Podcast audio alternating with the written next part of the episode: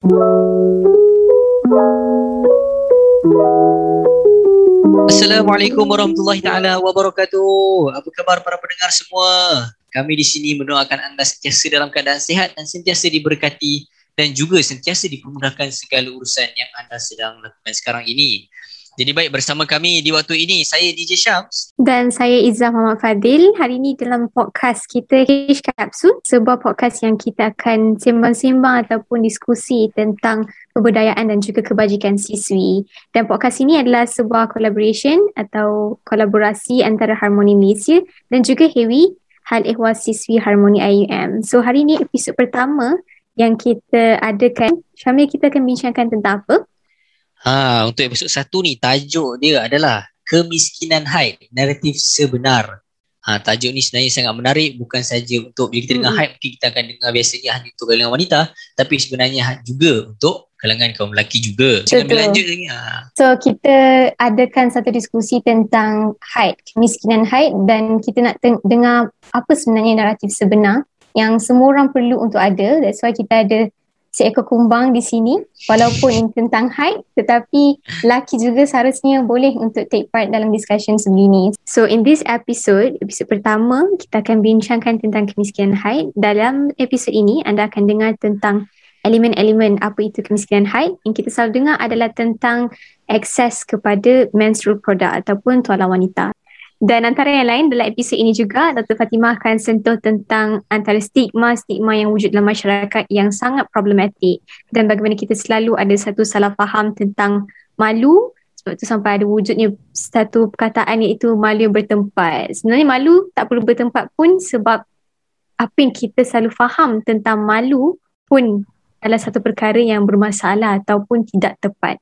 So tune in, stay tune. Kita akan bincangkan tentang perkara ini dalam episod pertama. Kita dah dapat tajuk yang power macam ni, kita nak dapatlah tetamu yang power. Ha, jadi kami bawakan kepada anda tetamu khas kita pada hari ini iaitu Dr. Sharifah Fatimah Al-Atas. Ha, beliau merupakan Sociology Lecturer in International Islamic University Malaysia, IIUM ataupun UIA dan merupakan Period Poverty Researcher. Uh, apa khabar Doktor? Sihat Doktor? Assalamualaikum. Alhamdulillah sihat. Hai Syamil um, dan Iza. Hai. Jadi doktor sekarang ni bekerja Thank work from you. home lah ya doktor? Yes, kita kena stay safe, stay home. Betul So, kita straight away pada doktor. First and foremost, terima kasih sekali lagi untuk sudi bersama-sama dengan kita hari ini. Dan kita teruskan kepada soalan pertama ni, itu tentang definisi sendiri. Apa itu kemiskinan haid? Ramai orang tak tahu, mungkin tak pernah ada exposure yang jelas bagaimana tentang kemiskinan haid dan sejauh mana rakyat Malaysia terkesan dengan kemiskinan haid. Boleh doktor kongsikan?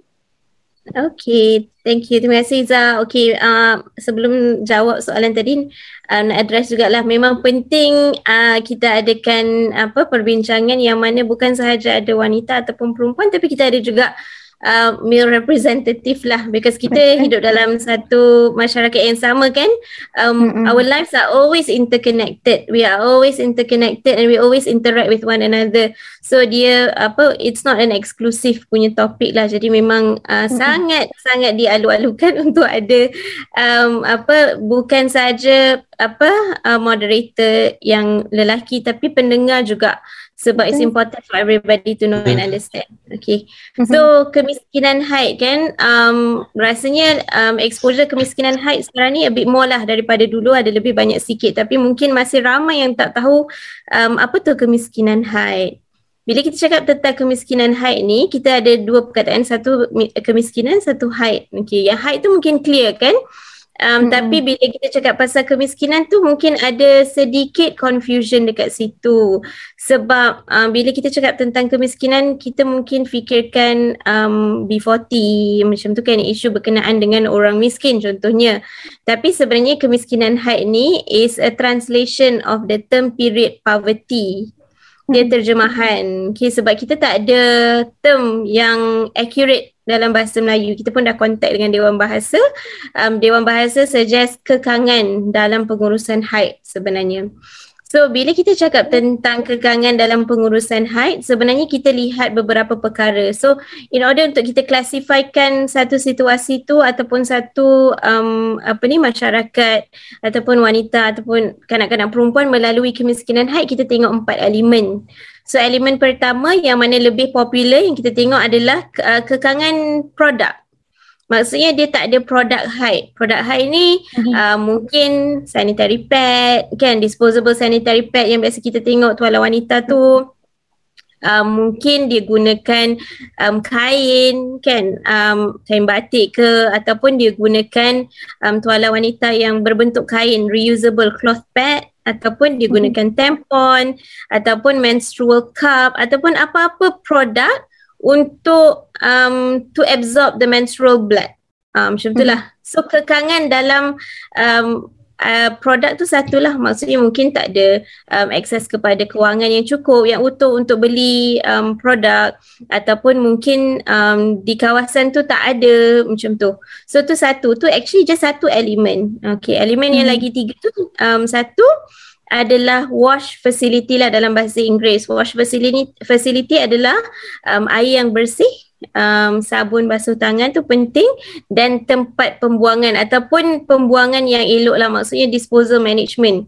Contohnya kan hmm. kalau kita buang uh, disposable sanitary pad kan kita akan buang dalam bin warna biru tu.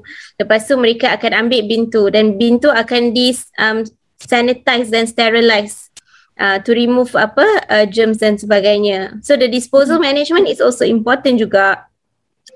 Um, dan ketiga adalah very important ni education. So pendidikan tentang pengurusan haid dan kefahaman tentang haid. Uh, so macam kadang-kadang mungkin ada wanita ataupun anak muda tak faham haid tu apa datang daripada mm-hmm. mana mungkin ada kekeliruan haid ni adalah is a curse ke for women ataupun um, and things like that lah. This is um, things that happen. Macam kalau uh, haid dia datang awal sebab budak ni tak elok ke jahat ke macam tu. Uh, so um, understanding dan education ataupun ilmu tentang haid is also um, number number three lah okay. dan nombor empat adalah privacy ataupun kebolehan untuk wanita ataupun kanak-kanak perempuan untuk menguruskan haid dengan keadaan yang bermaruah uh, macam tu. So ada banyak mm-hmm. juga isu kita boleh discuss lah tentang um, maruah kan macam uh, can I um, change my sanitary pad in safety, in privacy um, mm-hmm. ataupun is somebody checking on me and touching me in appropriate places to check if I have uh, I have apa period ke things like that lah.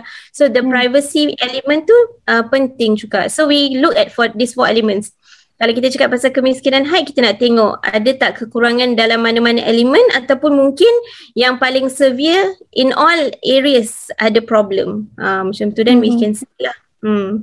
faham dan kita uh, boleh tengok kan macam hari tu baru-baru ni tentang um, sekolah yang buat check ataupun nak memastikan anak-anak ni tak menipu they would sampai to the extent of untuk memerhatikan ataupun ni lah check perempuan ni pilih atau mm-hmm. tidak supaya dia tak menipu. Of course that's absolutely wrong in many levels dan kita seharusnya tidak boleh okey lah dengan perkara tu. Itu termasuk juga dalam uh, kurangnya pendidikan ataupun literasi.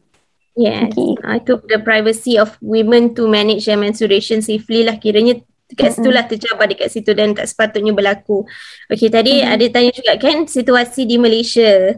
Okay so mm-hmm. sekarang ni sebab kita dah explain dah all the four elements tu. Jadi kita boleh bayangkan kan dan kita boleh self-reflect juga. There are, ada be- beberapa perkara yang kita tahu eh macam banyak je orang lalu ini kan. Contohnya um, ilmu tentang pengurusan haid. Kan berapa banyak daripada kita yang belajar tentang haid dan kita faham dan benda tu bukan subjek sains yang kita tak fokus macam tak minat sangat lah kan. Uh, contohnya tak tahu sebenarnya cycle tu apa um, hmm. apa what actually happens to our body macam badan kita jadi apa masa haid. Uh, berapa hari sepatutnya cycle tu when to expect it darah tu sepatutnya rupa macam mana. Um, berapa pad nak kena pakai satu hari benda-benda macam tu lah. So benda tu kita boleh bayangkan eh mesti ramai orang yang tak tahu sebenarnya kan? Mm-hmm. so we know that in some areas ramai sangat wanita yang affected by period poverty. So that helps mm-hmm. us to rethink issue period poverty tu kan? Um, tapi banyak yang kita dengar lebih kepada oh, okay sekarang ni isu pandemik ramai orang kehilangan um, sumber keuangan. Jadi uh, tak ada duit nak beli pad kan? Macam tu selalu keluar dekat newspaper dan sebagainya recently lah. So kita mm-hmm. tahu in the most severe case empat-empat elemen tak ada. Hmm. and kita ada golongan wanita yang memang empat-empat elemen tak ada. So contohnya kalau um, in really remote areas lah kawasan terpencil dekat dalam macam uh, kawasan rural um, di Sabah memang ada reports of cases. Dan kita tahu orang-orang yang kerja di grassroots um, yang dah report yang mana um, ada uh, wanita ataupun anak-anak perempuan yang tak ada akses kepada produk langsung bukan mm-hmm. saja produk yang um, disposable sanitary pad tapi produk maksudnya tak cukup kain pun. Kalau ada kain lebih dia akan kongsi. Jadi dia akan mm. guna um, sabut kelapa dia akan guna things that are not safe tak sanitary. Dan benda tu pun dia akan kongsi. Jadi memang tak selamat.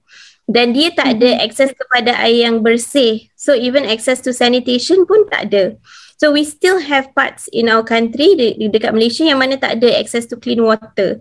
So daripada situ kita tahulah dia tak ada access uh, kepada toilet. So tak ada konsep toilet. So tak ada privacy juga untuk uruskan haid dengan keadaan yang selamat. Uh, dan um, ilmu tentang haid pun kurang. So kita ada report juga daripada apa rakan-rakan NGO yang mana um, tak tahu uh, apa haid tu macam mana, kitaran haid tu apa um, dan pengurusan haid tu sepatutnya macam manalah dengan keadaan yang selamat. So that is the mm-hmm. most severe form lah kiranya ada. Kalau di kawasan bandar, um, in its severe case mungkin kita boleh lihat um, di kalangan apa tu uh, rakan-rakan macam gelandangan Uh, macam itulah tak ada access to clean water. Kalau nak pergi toilet hmm. awam pun kadang-kadang perlu berbayar. Jadi tak ada access kepada tu. Um, kita pun ada report juga tak ada access kepada produk yang mana gunakan macam stokin dan isikan surat khabar lama ataupun kertas-kertas yang dijumpa um, di jalanan untuk gunakan sebagai produk lah. So kita tahu dekat situ pun ada isu lah. Dan tak ada mungkin tak ada privacy untuk simpan um, pad ataupun untuk uruskan um, haid untuk pergi toilet dan sebagainya. So kita tahu dekat situ pun very severe.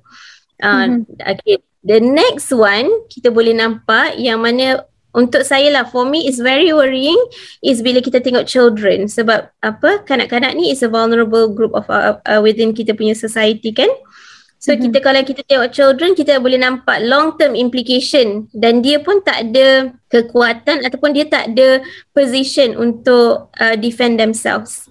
Kan? So kiranya kalau kita tengok anak-anak mungkin dia tak tahu nak minta daripada siapa. Mungkin dia tak tahu pun um, dia kena minta. Uh, macam dia tak faham pun rights dia untuk dapatkan produk, untuk dapatkan hmm. air yang bersih, untuk dapatkan ilmu yang betul. So that would be the next category that I would worry about lah. Sebelum pandemic, kita memang ada reports yang mana ada anak-anak um, tercicir sekolah sebab tak ada um, tak ada kelengkapan yang cukup. So maksudnya adalah kekangan dekat situ.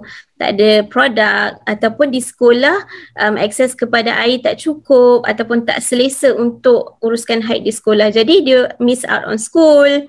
Dan kita boleh mm-hmm. nampaklah long term impact kan sebab haid ni setiap bulan dia bukan macam uh, sekali seumur hidup kan. So kalau anak perempuan tu um, ataupun kanak-kanak remaja tu um, tercicir sekolah sebulan lima hari kita boleh bayangkan kan enam hari setahun dah macam dua bulan. Dua bulan tak pergi sekolah setahun. Uh, that has a mm-hmm. big impact actually on the future of um, apa women lah. So, so bila kita cakap pasal um, apa uh, gender mainstreaming ke apa ke kita perlu lihat okay these are it looks small nampak macam kecil tak ada tak ada pet tapi dia punya long term implication of that ah dia sangat besar. So kita boleh nampaklah benda tu.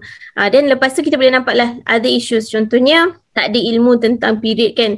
Has a lot of implications juga. Kalau kita tengok anak-anak muda kita uh, in terms of understanding about pregnancy um, in terms of hmm. sexual health dia punya safety um, also in terms of tahu pin threshold uh, ni macam ramai juga uh, doctors yang uh, recently uh, try to push for this topic lah kiranya perempuan ataupun wanita tahu tak um, sakit senggugut tu sepatutnya sakit macam mana mm. that if it is too painful that something might be not right you should go to the doctor Ah macam tu. Bukan you macam tahan je lah gugur biasalah tu. But actually it could be something that is serious that you need to uh-huh. see a doctor. Ha macam tu lah. So these are things that uh, maybe mungkin kita rasa macam minor tapi it's actually people's lives kan. So tak adalah minor sangat. Tapi compared to the most severe form of period poverty, kita ada these issues juga. Dia macam mungkin satu elemen, satu elemen, satu elemen punya isu. Mm-hmm. Ha tu situasi uh-huh. kat Malaysia lah. Hmm.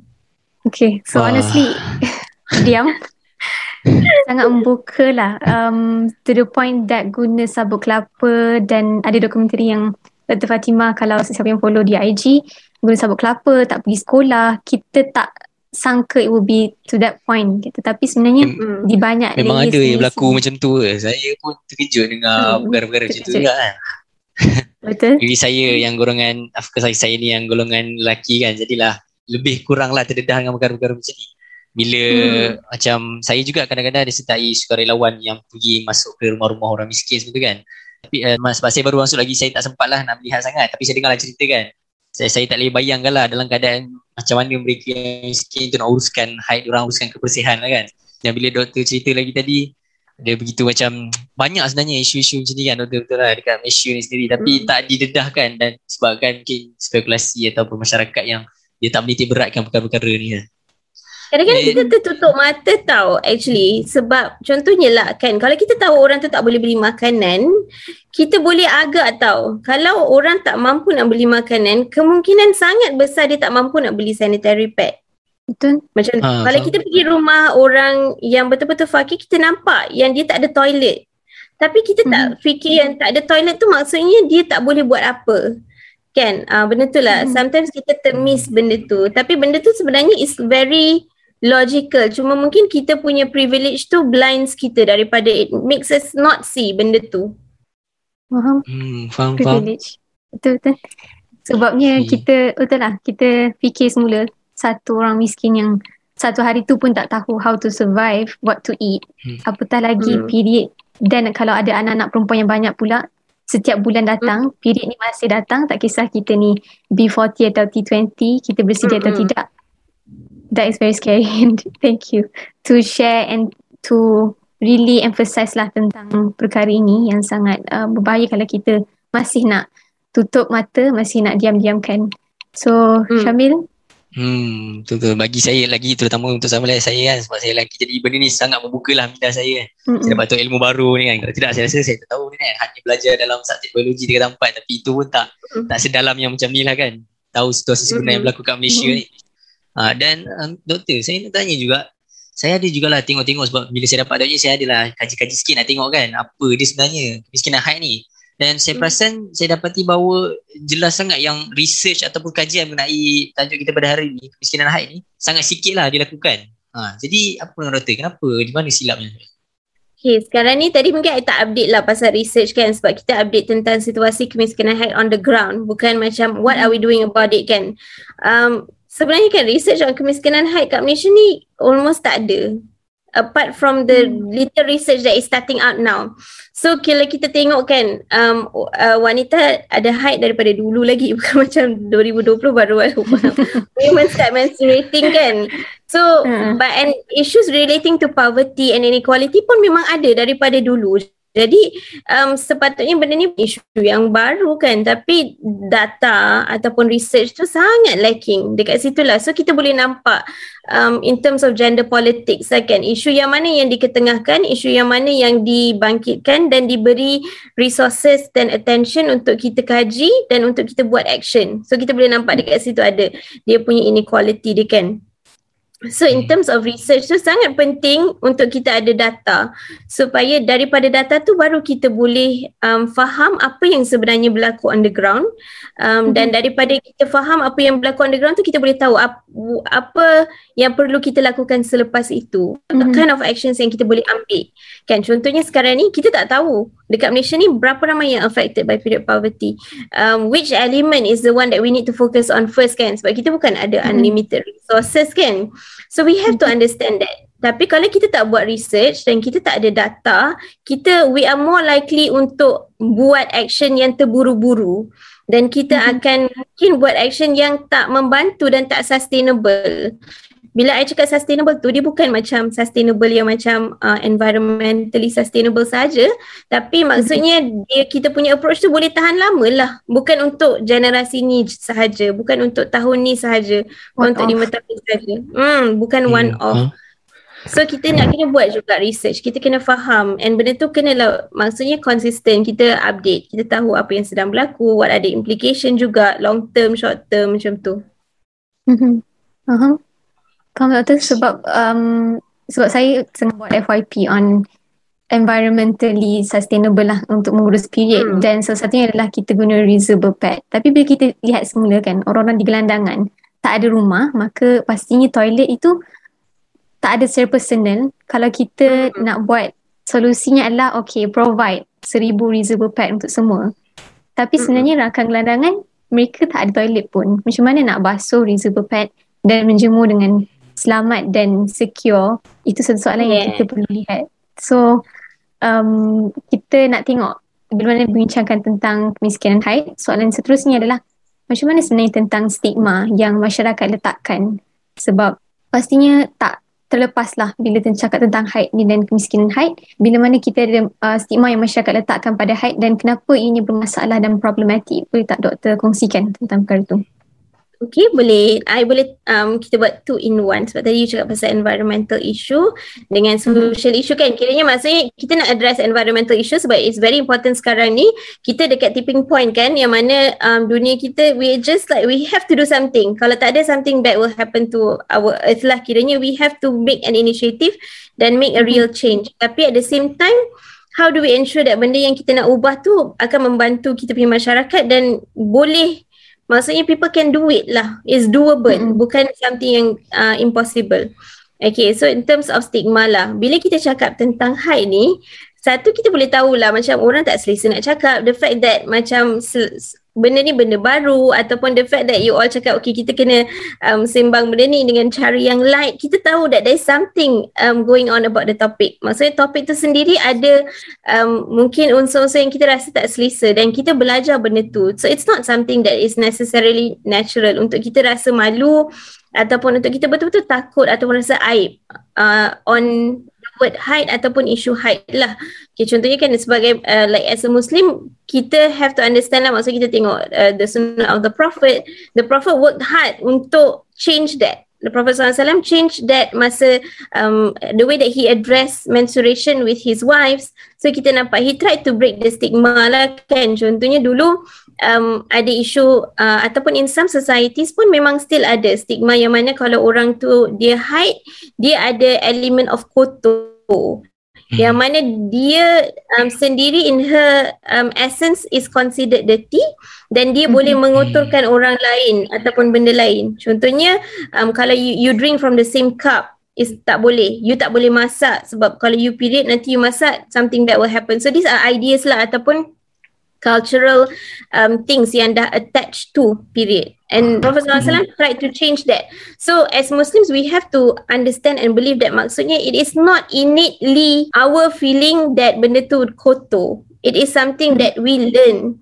Um, mm-hmm. Student sociology will be a bit more critical of this lah. Maksudnya you have to be more critical of this kan to know that kita belajar benda tu daripada proses kita membesar dan environment yang mana kita lalui. So mm-hmm. with um, height ni, kalau kita tengok around the world memang ada similar pattern. Yang mana um, ada culture of concealment.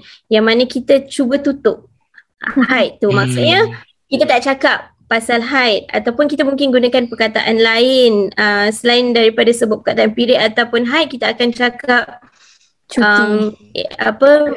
ABC ke apa, apa uh, bendera merah ke macam tu kan Mm-hmm. Uh, so kita tak cakap pasal macam tu. So kita hide. Lagi satu kalau kita nak guna sanitary pad, contohnya kita nyorokkan sanitary pad tu ataupun kita diajar untuk sorok.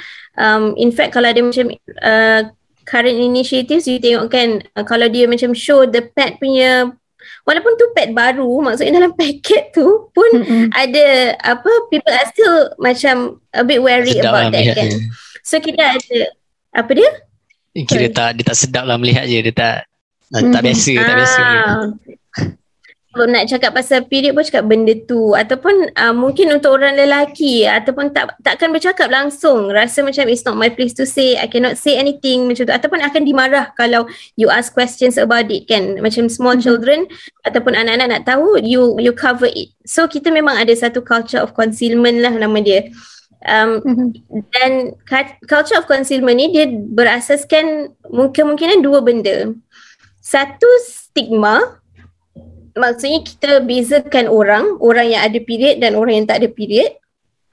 Dan kita macam rasa dia asing, uh, dia foreign, dia different sebabkan certain reasons. Lagi satu is shame. Shame ni hmm. aib. Dia ada satu benda yang berkenaan dengan haid tu ataupun perkara tu yang dia ada element of um, dirtiness. Macam tu. Hmm. So bila kita station of haid ni dirty tu banyak lebih kepada dua benda. Satu darah uh, darah haid tu dikira sebagai kotor. Mm-hmm. Uh, dia ada banyak lah macam kalau kita nak study culture kan banyak lah tak habis sampai malam ni cerita pasal culture kan tapi maksudnya dia adalah dua satu darah tu kotor dengan lagi satu the reason sebab um, darah tu come out of the female punya vagina so dia ada mm. um, understanding that female just considered dirty macam itulah mm-hmm. satu benda yang um, kotor ataupun not should not be spoken about in public. Dia tak ada positive connotation dekat situ ataupun neutral connotation tak ada. Dia memang ada negative connotation dekat situ. So disebabkan benda tu anything relating to menstruation, relating to haid ataupun berkenaan dengan haid dikira sebagai something yang tak boleh dibincangkan ataupun should be avoided. So kita jangan mm-hmm. bincangkan.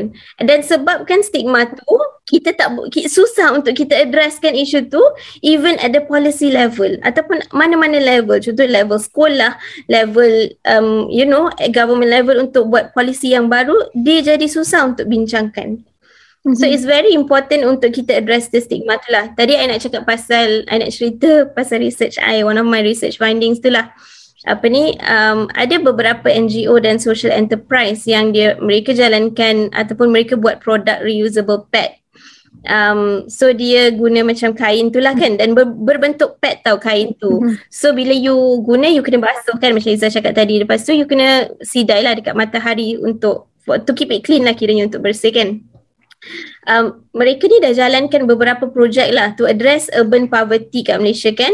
Um, so mm-hmm. cuba bagi produk tu dekat kawasan PPR tapi um, tak jalan. Maksudnya dia orang tak guna. Tak guna. So um. I nak I nak relate dan kenapa research tu important. So mm-hmm. what happens is grassroots workers maksudnya NGO, NGI, social enterprise ni give up. Diorang give up, diorang macam tak nak bagi dah dekat kawasan PPR, they move to rural areas and dekat rural areas berjaya. Very good. Hmm. Maksudnya dia bagi orang dekat kawasan uh, remote areas rural akan gunakan dan dia, mereka macam happy sangat dapat produk tu. Menarik. hmm. So bila saya tanya dekat um, the NGO dengan social enterprise, dia tanya kenapa um, dia cakap ada attitude problem. So macam uh, sebagai researcher, I'm not going to take that. I'm not just going to accept that. So I have to hear it from the mouth of the people lah nak tahu betul ke tak betul. So mm-hmm. my research ni um, kita pergi dekat kawasan um, urban poor di kawasan PPR. So bila kita tanya dan kita try to understand what are they experiencing sebenarnya, the reason why they don't use the sanitary pad tu uh, yang reusable yang berbentuk pad tu sebab dia kena sidai dan di kawasan PPR kebanyakan mereka um, kena sidai baju di kawasan yang shared space. So people can see your laundry. So if you mm-hmm. have to hang your laundry yang berbentuk pad tu dekat luar dan kita tahu pad um apa uh, sanitary pad tu is very stigmatized kan uh, because mm-hmm. sebabkan height dan kita tahu ada elemen um sexual dekat situ because it is assumed to be sexual sebab menstrual blood tu comes from the vagina so dia ada a sexual element dekat situ mm-hmm. so it be actually becomes not safe untuk these people ataupun untuk these girls especially young girls untuk gunakan reusable sanitary pad. I see. Uh-huh. So it's not easy. Walaupun you nak address environmental issue, you nak kita nak address macam uh, economical issue juga kan sebab kalau bagi reusable pad ni is economically better lah kan kiranya daripada hmm. compact tu bagi um, disposable pad. Tapi what happens is kalau you introduce benda tu is actually um, harmful sebab kita tahu kan contohnya um, di kawasan PPR the crime rate is higher uh, mm-hmm. safety of children is higher um, macam itulah so um, kita kena kita kena buat research to understand um, apa yang sebenarnya berlaku to see the different social forces tu yang interacting supaya kita boleh ada satu solution dan, dan yang datang daripada kefahaman yang betul of what's really happening on the ground um, macam itulah that's mm-hmm. why it's very important for us to connect all the dots before we make a decision faham faham Dr. so terdiam lagi. so it's not simple at all dan tak ada satu solution yang fit semuanya ataupun free size kita boleh fit semua orang bagi satu solution mm. saja. Dan uh, doktor, kalau kita bercakap tentang perkara ni, apa respon doktor bila mana orang mengatakan yang kita mungkin abandon atau put aside nilai malu ataupun maruah dan of course itu tak benar tapi macam mana kita nak break this kind of stigma memang orang rasa itu malu dan kita seolah-olah tak bermaruah untuk um, talk about this so openly. Hmm. Eh, kenapa ni? Doktor tersekat ke? Atau dah habis? Oh, patutlah. Kalau anda semua ingin tahu jawapan seterusnya dari Dr. Fatimah, mari sama-sama kita sambung ke part 2. Jangan tangguh-tangguh lagi. Jom kita jumpa di sana.